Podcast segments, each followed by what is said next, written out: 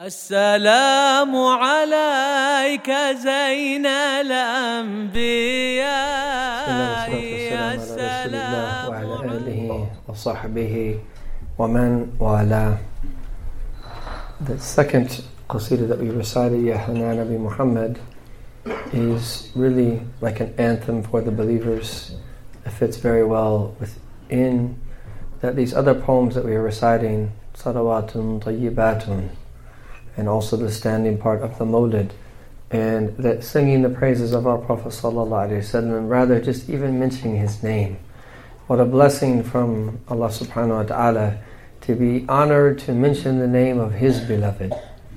And the more and more that we mention, mention the name Muhammad and all of the other names of our Prophet ﷺ, Ahmed and Hamid and Mahmud and Yasin and Taha, in name after name, and he has hundreds of names, sallallahu alaihi wasallam.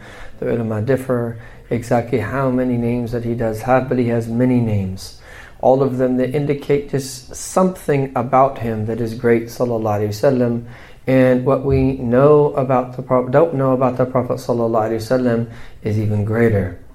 That our Prophet sallallahu wasallam is that no matter how much we that try to enumerate his true reality, rather to even enumerate his characteristics, we will always fall short in that.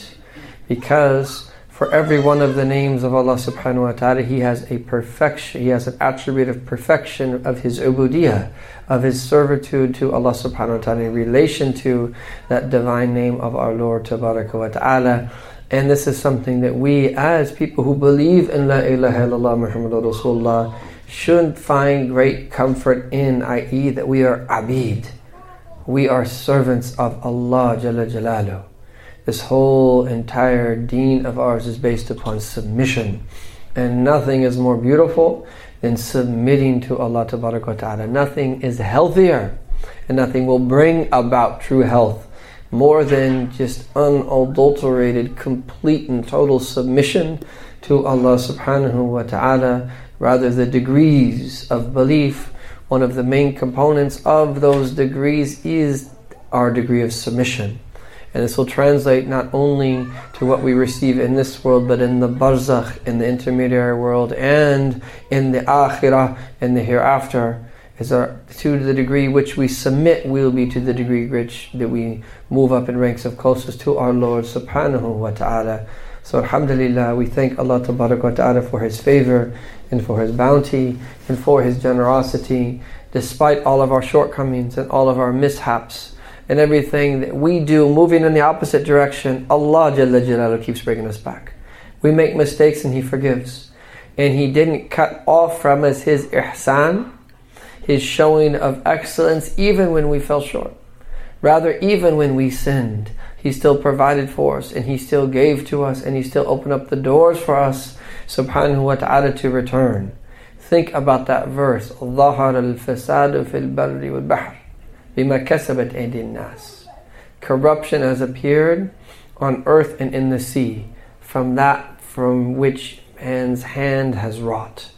بما كسبت أيدي الناس. That which the hands of men have earned. Meaning is that the reason there's fasad is because of human beings and they're diverging from the path of the prophets. But what did Allah subhanahu wa ta'ala say? Why was this, what, what, when we see this fasad happening, what is it there to tell us? In order that He may give us to taste some of what we've done, لَعَلَّهُمْ يَرْجِعُونَ in hopes that they return. So that we just can taste a little bit here in this dunya when you make a mistake or you turn away from the path or you commit a sin or you do something wrong. Allah will taste us. Give us a taste of what happens when you do certain things that you reap what you sow. And when you experience that in the dunya, it's actually a mercy from Allah. لَعَلَّهُمْ يَرْجِعُونَ There's a divine wisdom behind it for those that indeed see the signs. Is that we return to Allah. Oh, I've made a mistake. I need to return to Allah. When we were discussing Tawbah, repentance, last weekend, that it was amazing. Some of the ulama used to say things like, I know my state, i.e., whether I have sinned or not, by the way that my riding beast responds to me. And you can replace that with our cars. Is that they used to be in tune in a very different way. If they would all of a sudden start to have car problems, they would interpret that differently. They would start inspecting themselves. What happened? Did I do something? Is this a result of a mistake that I've made? That did I fall short in something that I shouldn't have fallen short in? And he, it's actually explicitly mentioned that my dab in this particular that statement of the scholars, but it relates to all of our lives. If you find that your sustenance is difficult for you, that all of you can't keep a job, that you find that doors keep closing, we have to be introspective. And we don't ever really know is it just a means to raise us in ranks or is it an atonement for something we've done or even it's a punishment. But whatever it is, it's good. Even if it's a punishment for something that we've done, it's good. Because it will wipe away the sin. And it will allow us to return that sin free to Allah Jalla. This is one of the meanings of the Ummah being marhuma. And this is why, and this is hard. This is why, but it's hard. That everything that is happening to the Ummah of our Prophet ﷺ absolutely we stand for justice. We do whatever we can to rectify the situation. We don't want anyone to suffer. But from the standpoint of reality, it is a hidden mercy from Allah. And our teachers hammered that meaning into our heart over and over again, over and over again. And that prevents us from panicking, that prevents us from doing something that we shouldn't be doing, that is not in the Sharia to do when you are in a difficult situation, there's certain things you simply can't do. Just because you're in that situation does not mean that you can do certain things. We are not allowed to ever panic or ever allowed to despair. We have to maintain that our principles, even in the most difficult of circumstances. This is what our deen teaches us. And it's the standpoint of haqiqah, seeing things from the standpoint of reality is that what gives us this internal breathing room where we don't go crazy when you hear about all the problems that are happening in the world. Knowing is that when it's all said and done and everything manifests before us in the next world, is that not no human being will feel that they've been dealt with unjustly. Allah will exact the rights of everyone. Allah will that take care of everyone based upon what it is that they deserve, and He gives His bounty to whom He pleases, subhanahu wa ta'ala. So we always have to remember that. And in this regard, is that this is why we should always be concerned about doing things that atone for the mistakes that we make. And this beautiful hadith, which oftentimes we quote but we don't focus on, as-salawat al-khams wal-jum'atu ila jum'ah. And then one narration, Ramadan ila Ramadan the five daily prayers, Jum'ah to Jum'ah, Ramadan to Ramadan, mukaffiratun lima bainahunna, or an atonement for that which takes place between them. And that one time a man came to the Prophet and complained about a specific sin. And it would seem to be that it was a pretty serious sin. And he was laying with the opposite gender, but he didn't fall into fahisha, any type of indecency. And then the Prophet asked him, Did you pray the prayer with us after that happened? And the man said, Yes. And the Prophet indicated that that was an atonement for what he had done. And so this is why it's so important to that keep putting energy in until the day that we die. Yes, we can take a vacation from work, but there is no vacation from true work. True work is trying to uphold taqwa trying to live and die upon taqwa, trying to achieve higher degrees of taqwa. That is the real work, the real spiritual and religious work. You can't take a break from taqwa. You can't take a vacation from taqwa. It's like, I'm going to take a couple days off and do a few things and come back on Monday. I'm going to be a person of taqwa again. No, that is a human. Uh, that's yeah, people have been doing that throughout the centuries but especially in the modern world where we tend to compartmentalize religion, where we're a certain way when we go to the masjid or the musalla or the gathering, then we live a whole other life that during the week is that sometimes we don't have the necessary knowledge and state to go along with that to really that live our deen as it's supposed to be lived.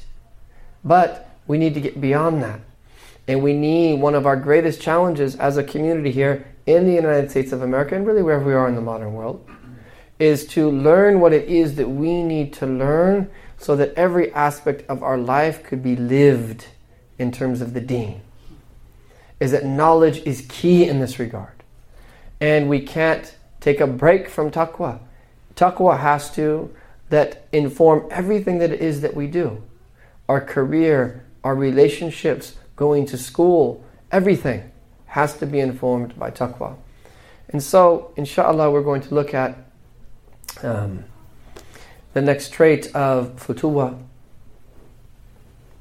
So, Imam al-Sulami, he says, وَمِنَ الْفُتُوَّةِ إِصْلَاحُ السِّرِّ قَبْلَ التَّزَيِّ بِزَيِّ الصَّالِحِينَ and each one of these is so rich, rich.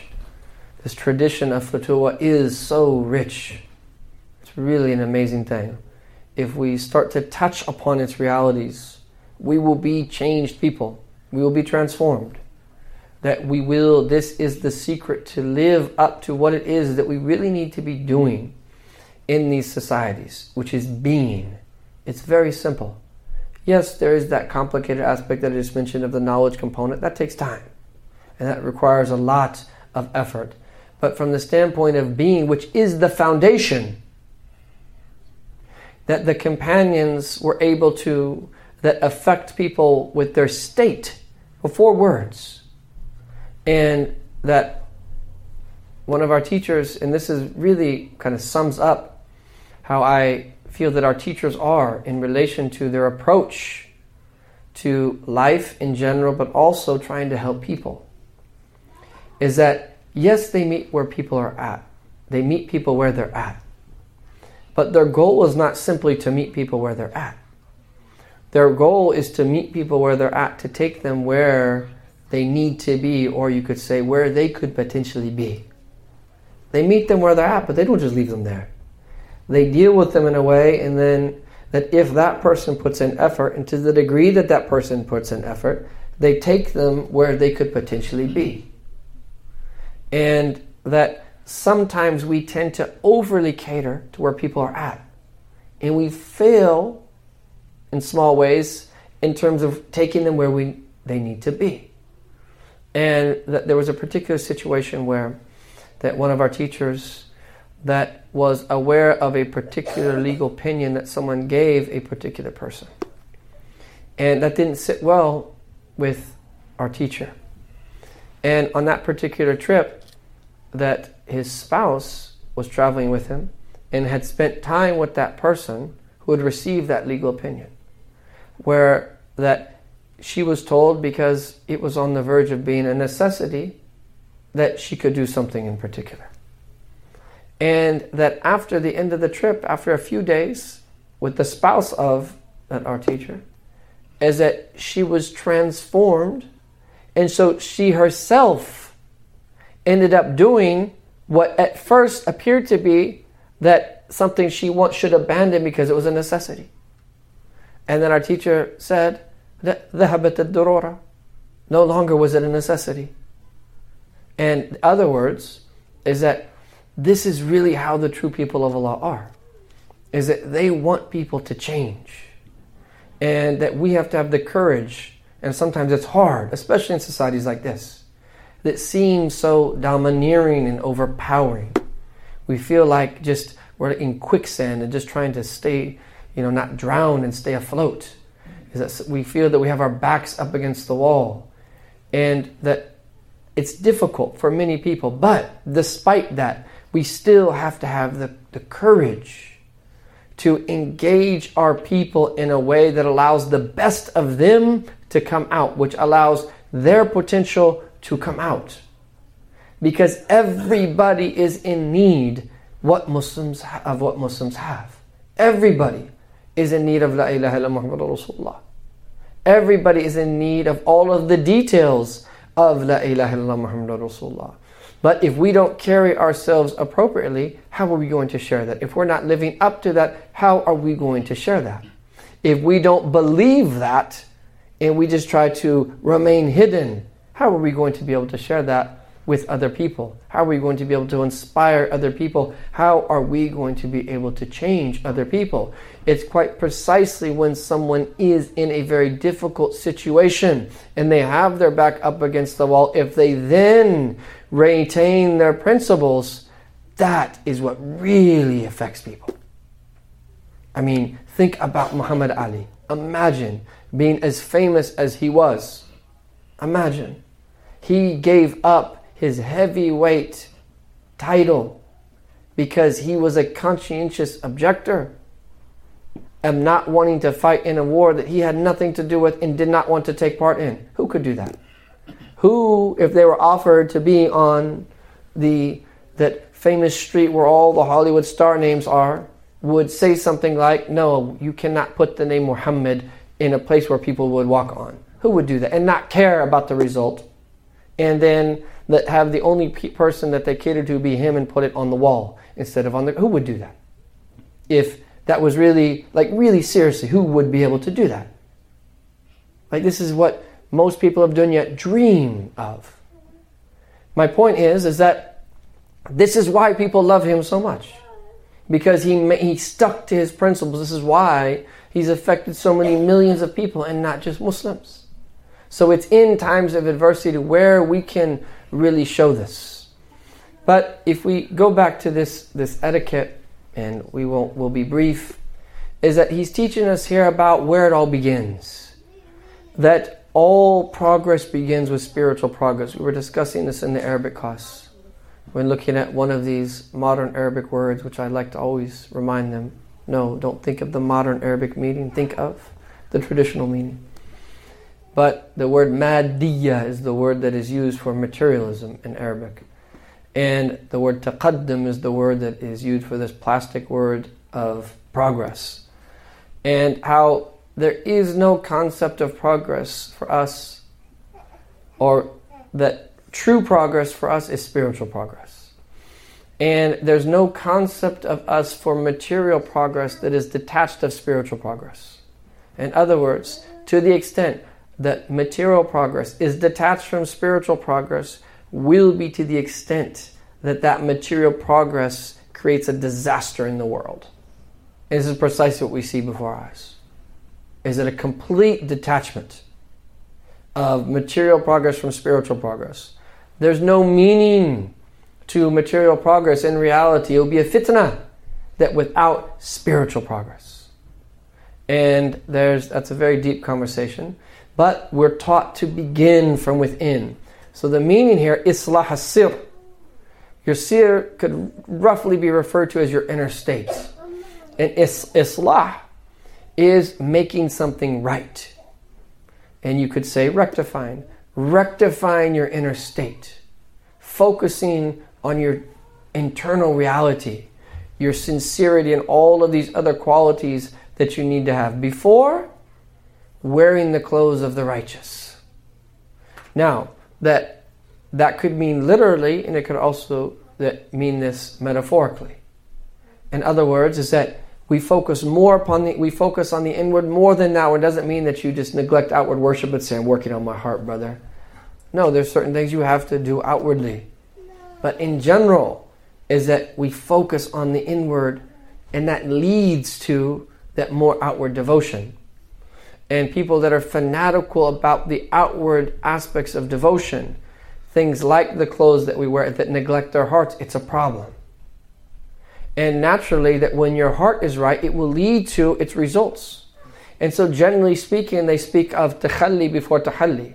You rid yourself of bad qualities before you adorn yourself with good qualities. But one time, one of our teachers was on a plane and he was speaking very gently to one of the flight attendants who that wasn't doing something appropriately, and the sheikh next to him said, "At-takhalli qabla tahalli."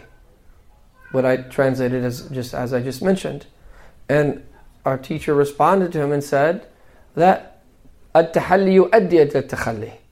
When you adorn yourself with virtue, it helps you overcome vice. So it depends on the particular situation. But when your heart is right, everything emanates inflows from that. And that this is why, in this, from this standpoint, that especially on this day of Eid, we're always reminded when that the two Eids come, that our teachers will repeat every single year for both Eids. ليس العيد لمن لبس الجديد. Right? That Eid is not truly for the one who wears new clothes. لكن العيد إنما العيد لمن طاعته تزيد. تزيد.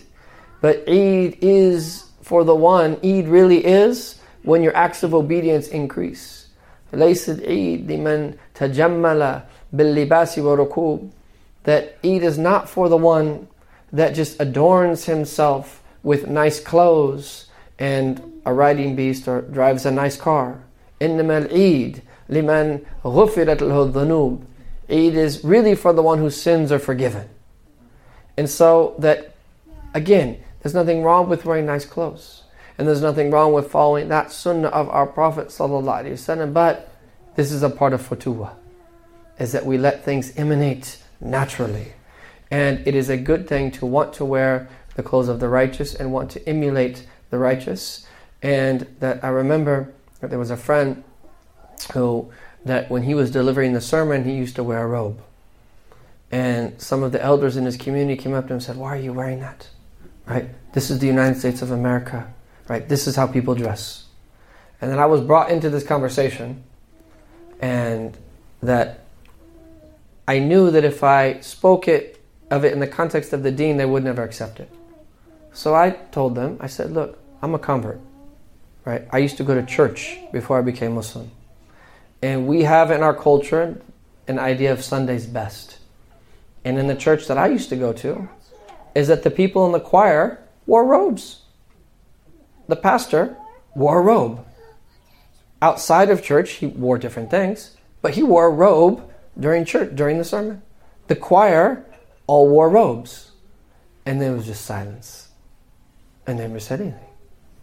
Right? So if you want to talk about culture, part of American religious culture is that you wear especially nice clothes on special occasions. And that there is still a sense that there are a certain type of religious clothes. And there's a diverse expression of different types of religious clothes. And those are all good things to do, especially on these blessed days. And you have to dress a certain way for work. That's perfectly fine as long as you're dressing in a way that is permissible in the Sacred Law. And we have to get to the point where is that we're not concerned about the way someone dresses. We're concerned more about their heart. It doesn't matter how someone dresses as long as it's permissible in the Sharia. And then there's degrees that of being better based upon how modest clothes are. After that, what really matters is someone's heart. And we are people that join between the outward and the inward, and we want that all come to come together as a whole. And so these reminders teach us that part of futuwa is that, is that our real worth is the worth of the heart. And our Prophet ﷺ at times wore nice clothes and at times he wore simple clothes. And when he wore nice clothes, he was teaching simultaneously the wealthy and the poor. And when he wore simple clothes, he was teaching simultaneously the wealthy and the poor. When he wore nice clothes, that it's fine to wear nice clothes as long as you have the right intention. But he's also teaching the poor that you don't envy people because of the things that they wear. And he's also, when he wore simple clothes, teaching the wealthy that your true worth is not in your clothes. And he's teaching the poor that it's perfectly fine to wear simple clothes. That does not teach you, that does not point to your true worth. Our Prophet has guidance for everyone. May Allah subhanahu wa ta'ala give us tawfiq and open up the doors of every good for all of us and to bless us all with Islah as-sir. May He rectify our inner states of being Ya Rabbil and bless our hearts to be solely for Him. Constantly in a state of remembrance, finding joy in our Prophet Muhammad sallallahu alaihi wasallam, and may that outwardly leave for us entering into the door of every good Ya Rabbil Alameen, following in the footsteps of the great scholars and pious folk who came before us. Wa sallallahu ala sayyidina Muhammadin wa ala alihi wa sahbihi wasallam, walhamdulillahi rabbil alameen.